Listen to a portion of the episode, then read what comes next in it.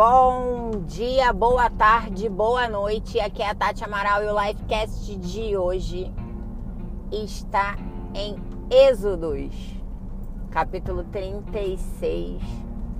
Essa parte de Êxodos é uma parte que muita gente, quando tá lendo, passa batido, né? Esses, entre o capítulo 33, o capítulo 40. A galera dá uma passada assim de olho rápida, porque fala sobre a determinação de Deus para Moisés. Deus descreve para Moisés todos os detalhes que a tenda da adoração, né? O que futuramente se tornaria o templo da adoração, mas a tenda ela precisou ser construída com todos os detalhes dados por Deus. Deus deu tamanho, deu cor, deu forma, deu os objetos, as, é, é, tudo que deveria ser usado para construir o local onde ele habitaria, né? onde ele teria contato ali de forma mais próxima do seu povo. E aquela galera que estava ali, né, todo aquele povo de, de Israel, que tinha saído do Egito, o povo ainda estava peregrinando, tinha pouco tempo que o povo tinha sido liberto né, da escravidão no Egito através de Moisés, das garras de Faraó. Era um povo que não sabia fazer muita coisa. Eles eram escravos, eles eram trabalhadores braçais. Ali não tinha gente com muito dom e muito talento para outras coisas a não ser o trabalho. Forçado, né? E através dessas determinações, Moisés começou a pensar, pô, eu preciso de pessoas capacitadas né, em construção, capacitadas em engenharia, capacitadas em arquitetura em, em trabalhos manuais, em artesanato, em decoração, em corte e costura. Cara, ele ficou muito doido. Como é que eu vou fazer tudo isso?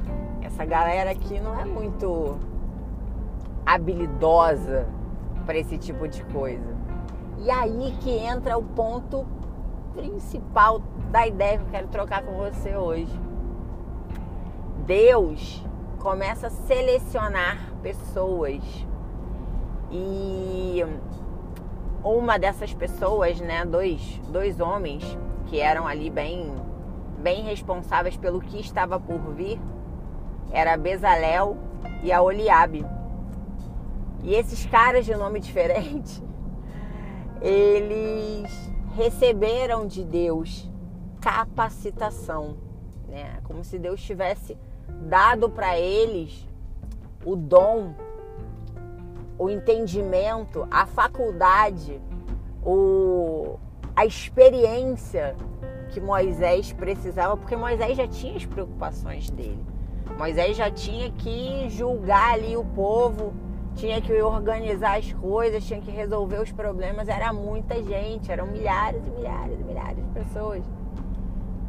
Então Deus levanta esses dois homens e capacita eles para isso. Que experiências esses homens tinham em construção, em, em edificação, em arquitetura, em nada, nenhuma. Deus deu e Deus os tornou responsáveis por essa grande obra. Mas não foram só eles os responsáveis outros homens, e essa palavra fala, né? Pessoas que tiveram o seu coração cheio de vontade de ajudar, pessoas que estavam com o seu coração naquele projeto, pessoas que sentiram que poderiam de alguma forma estar fazendo. E como elas fizeram? Doando, doando material para construção, doando madeira, doando tecido, doando ouro para fazer né, as, as peças, doando prata, doando aquilo que era necessário para essas construções. algumas mulheres começaram a tecer, né? Começaram a fazer tecidos de lã de carneiro, pegar aqueles tecidos, costurar, cortar cada um de alguma forma contribuiu com alguma coisa.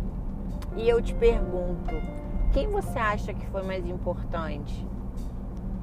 Bezalel e a Oliabe, que foram os responsáveis né, pela obra, pela organização, pela, pela edificação e, e o levantamento ali do, do templo, dessa tenda, que ainda era muito simples em comparação ao que viria a ser depois através de Salomão, ou cada uma daquelas pessoas que contribuíram com alguma coisa?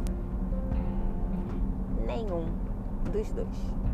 Porque os dois eram igualmente, né? Os dois grupos que eu estou dizendo eram igualmente importantes. Fala lá em, em Samuel, em 1 Samuel, né? Quando o profeta Samuel vai procurar pelo homem que Deus diz que seria o novo rei de Israel. E ele encontra Davi franzino no campo, apacentando as ovelhas. E ele fala assim: não, cadê o Arnold Schwarzenegger que Deus mandou eu procurar aqui, né? Cadê? Cadê o fortão, o grandão? Cadê, cadê, cadê? Não pode ser esse moleque aqui, não é possível. Esse magrelinho, não, não é possível. Esse cara não tem cara de rei. E Deus responde para Samuel: o homem vê de um jeito, eu vejo de outro. Porque o homem vê a aparência, mas eu vejo o coração e todas aquelas pessoas que estavam lá em Êxodo, que contribuíram de alguma forma, tenha sido com uma doação de um, de um pedaço de madeira ou de um pedaço de pano, tenha sido as mulheres que teceram, tenha sido os responsáveis pelo levantamento, pelo projeto arquitetônico, não importa, porque o coração de todos estava num objetivo só. Ali havia uma unidade. Todo mundo queria a mesma coisa. Um lugar para ter Deus, um lugar para que Deus ficasse mais pertinho. Então a gente tem que parar com essa síndrome de vira-lata. Você já ouviu falar na síndrome de vira-lata? É exatamente isso. Ou também a síndrome da hiena, né? Ó oh, céus, ó oh, vida, ó oh, azar. Como eu sou, coitadinho, como eu sou pobrezinho Deus deu uma capacidade para cada um. E mesmo que a sua, a olhos humanos, ela seja menor, é a sua forma de estar louvando a Deus. Porque eu disse isso em alguns podcasts passados. Louvar a Deus com o que Ele te deu, através do que Ele te deu, é a maior maneira de honrá-lo. Se você recebeu o dom de pintar potinhos de cera, e você fizer isso na intenção de estar agradando a Deus com seus dons e com seus talentos, é a melhor forma de você estar louvando a Ele. Você não precisa estar fazendo uma coisa para a igreja, por exemplo, para estar louvando a Deus. Ah, não, eu só consigo louvar a Deus, eu não sei fazer nada, mas eu sou uma ótima é, organizadora. Eu sei limpar uma casa como ninguém. Eu vou para a igreja, vou limpar a igreja, vou limpar o chão da igreja, vou limpar o banheiro da igreja. É uma forma de louvar a Deus só quando eu limpo a igreja, não alecrim dourado. Quando você faz isso na sua casa, você também está louvando a Deus. Quando você está fazendo isso na casa de alguém, que por algum motivo não pode estar limpando sua casa, uma pessoa que sofreu um acidente, que passou por uma cirurgia, e você vai lá, você dá um jeitinho, você organiza, você arruma, você leva uma comidinha, você serve aquela pessoa de alguma forma, através de um dom e de um talento que Deus deu, é uma forma de honrar a Deus, porque você está louvando Ele. E essas pessoas lá, né, no deserto, elas estavam no deserto ainda elas não tinham chegado em Canaã, na terra que mana leite e mel. Eles ainda tinham 40 anos de peregrinação pela frente, para você ter uma ideia. Mas naquele momento, no meio do deserto, cada um cedendo a sua aptidão, a sua qualidade, com um coração alegre, porque estavam fazendo para Deus. Era uma forma incrível e Deus se alegra, fica muito feliz, saltitante quando a gente faz isso. Então não acha que alguém que tem uma qualificação, que tem uma faculdade, que tem uma pós-graduação, que tem um MBA, que tem um mestrado, que tem um doutorado, que tem foi para Harvard, sabe lá mais o que, tá à sua frente. Porque pode ser que ela tenha todos os diplomas do universo, mas que não esteja usando aquilo que realmente Deus deu para ela. Não para o seu louvor, mas para o seu louvor próprio. Para sua autoexaltação. Então não faz isso não. Para com a síndrome de vira-lata, de achar que você é menor, que você é pequeno, que você é incapaz, que você é imperfeito, que você é burro. Deus te deu coisas maravilhosas.